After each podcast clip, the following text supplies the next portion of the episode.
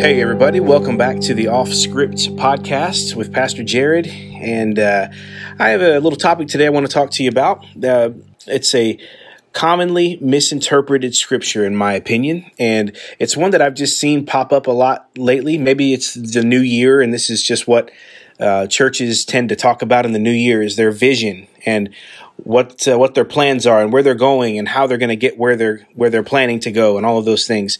And probably the most popular verse that I've just seen thrown around is Proverbs 29 18. And, uh, and usually what people quote is the King James version of that. And it's really interesting to me when people that don't quote the King James version in other facets of their faith or on other verses that they're studying. Uh, for some reason, this one is locked in forever in the King James. And I think you'll see why uh, so I'm going to read to you the King James Version of Proverbs 29 19.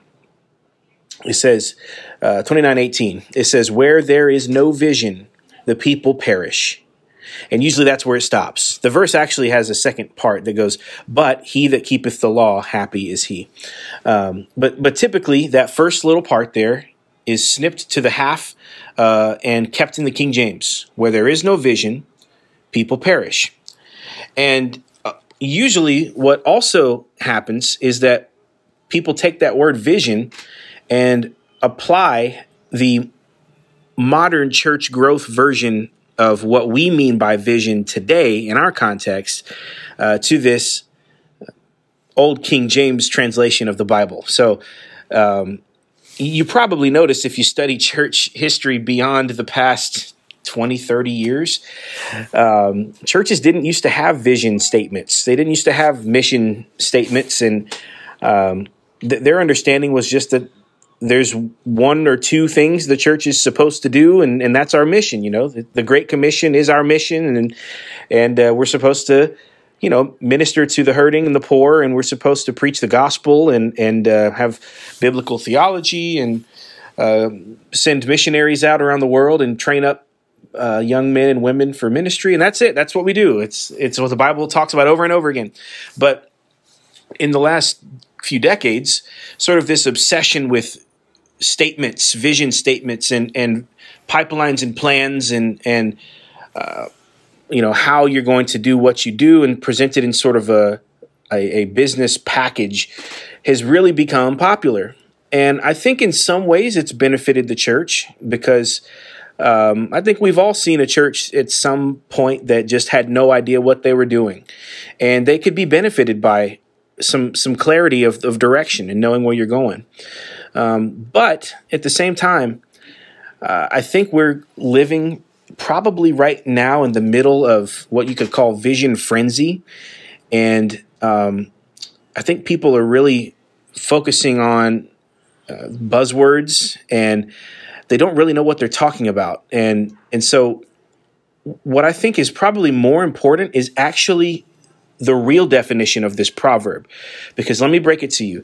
Uh, this proverb is not about church leadership having a, a clear picture of where they're going. Uh, it's it's not our modern version of vision, okay? Like knowing why you're doing what you're doing and where you're planning to go.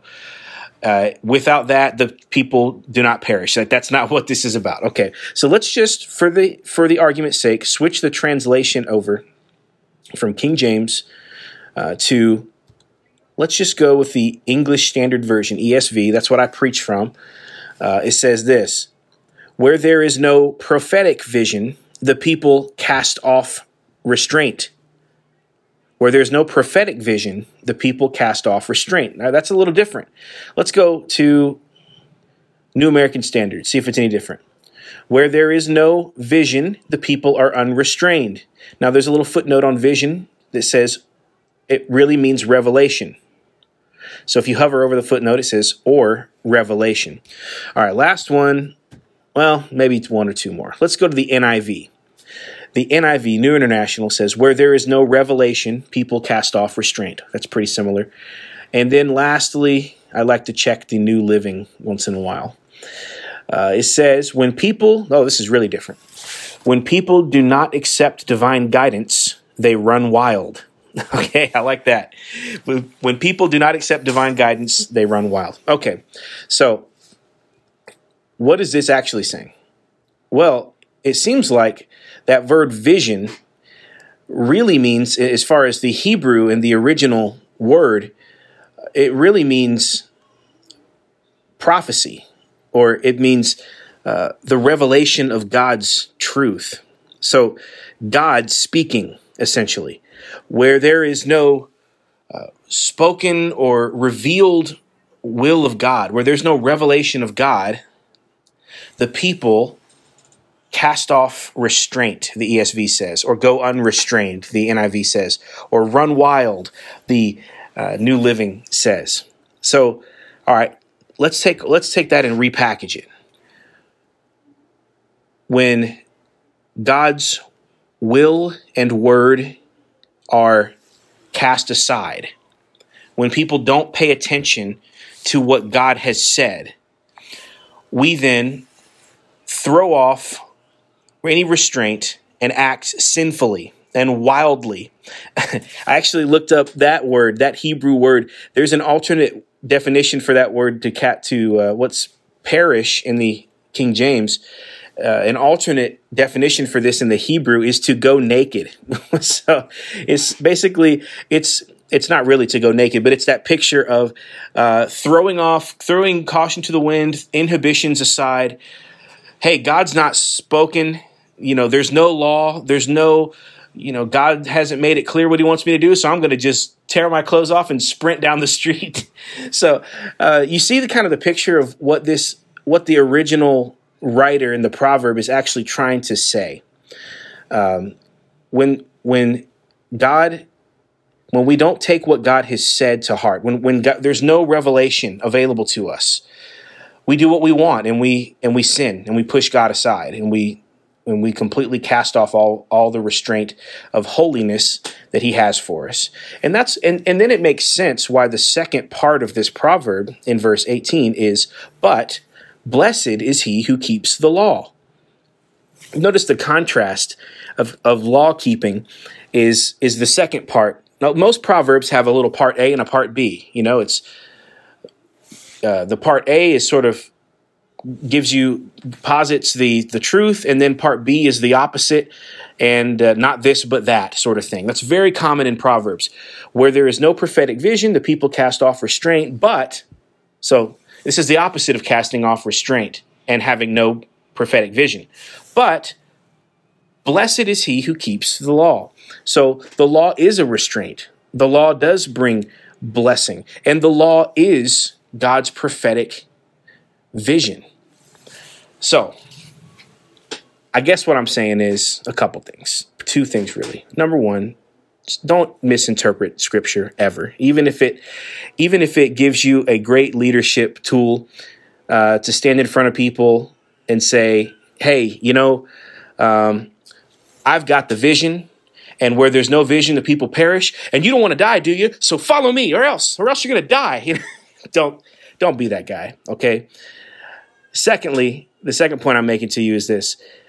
Uh, if you really are talking about vision in the sense of our modern definition, there's really only one vision, uh, and that's the Bible's vision. That's Christ's vision for His church. So we don't we don't get our vision from anything other than the Bible.